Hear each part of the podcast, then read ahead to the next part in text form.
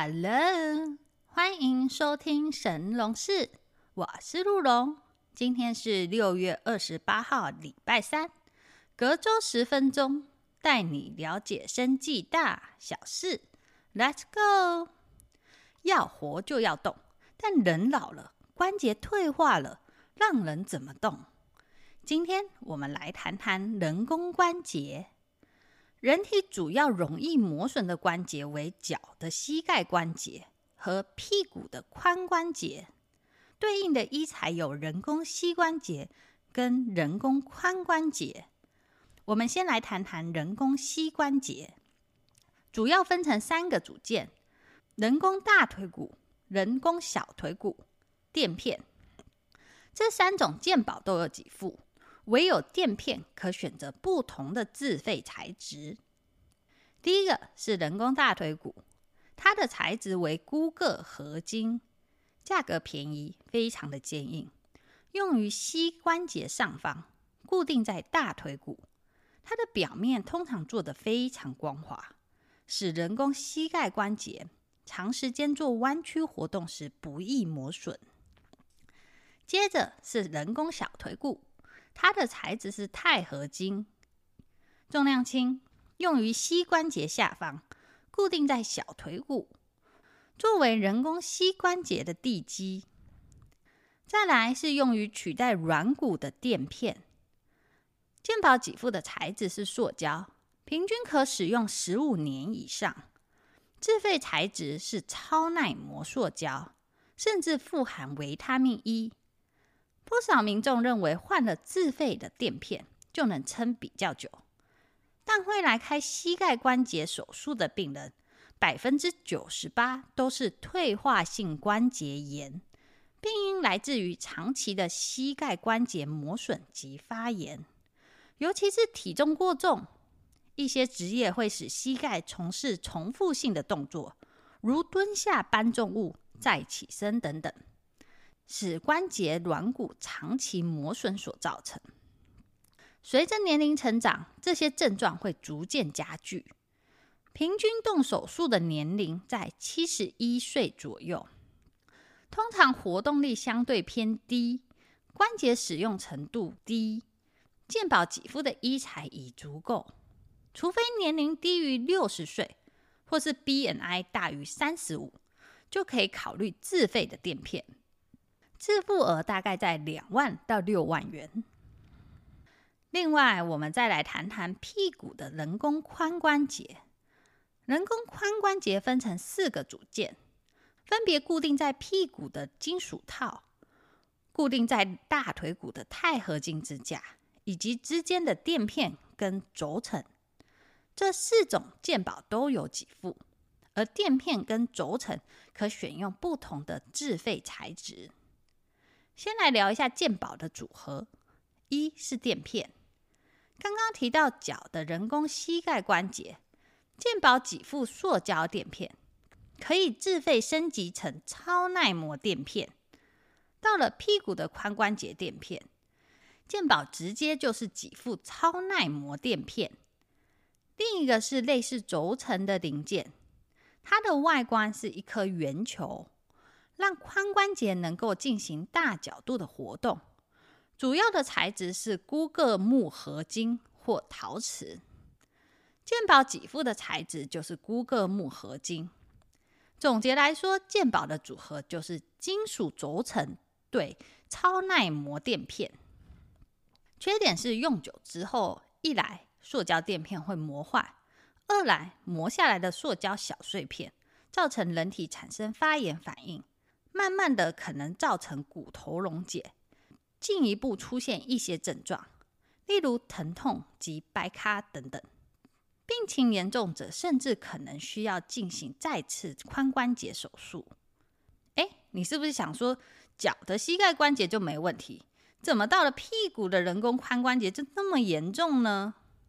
刚刚提到的膝盖关节置换手术，平均年龄七十一岁左右，活动率相对偏低的病人，但患屁股髋关节的病人情况大有不同，可能是因为髋关节骨折等等原因进行手术，平均年龄约为四十九岁，甚至也有二十岁以下的病患需要置换髋关节，且多以男性为主，活动力较高。所以目前国际上主流的组合是以陶瓷轴承对超耐磨垫片，也就是轴承的材质由健保的金属轴承变成自费的陶瓷轴承，自付差额约为九千到四万。目前最新的第四代强化陶瓷与过去的陶瓷相比，第四代陶瓷的硬度跟强度都大幅的提升，以广泛使用于人工髋关节。对于年纪轻在意髋关节磨损的病人，甚至可以考虑全陶瓷人工髋关节，也就是陶瓷的轴承搭配陶瓷的垫片，这种组合几乎不会有磨损的问题，自付差额约三万到八万五千元之间。台湾也有一间制造人工关节的厂商，联合骨科器材股份有限公司，成立于一九九三年，成立之初为骨科器材代理，后来转型自行研发制造，是亚洲唯一取得美国 F D A、 欧盟 C E 认证的人工关节制造商。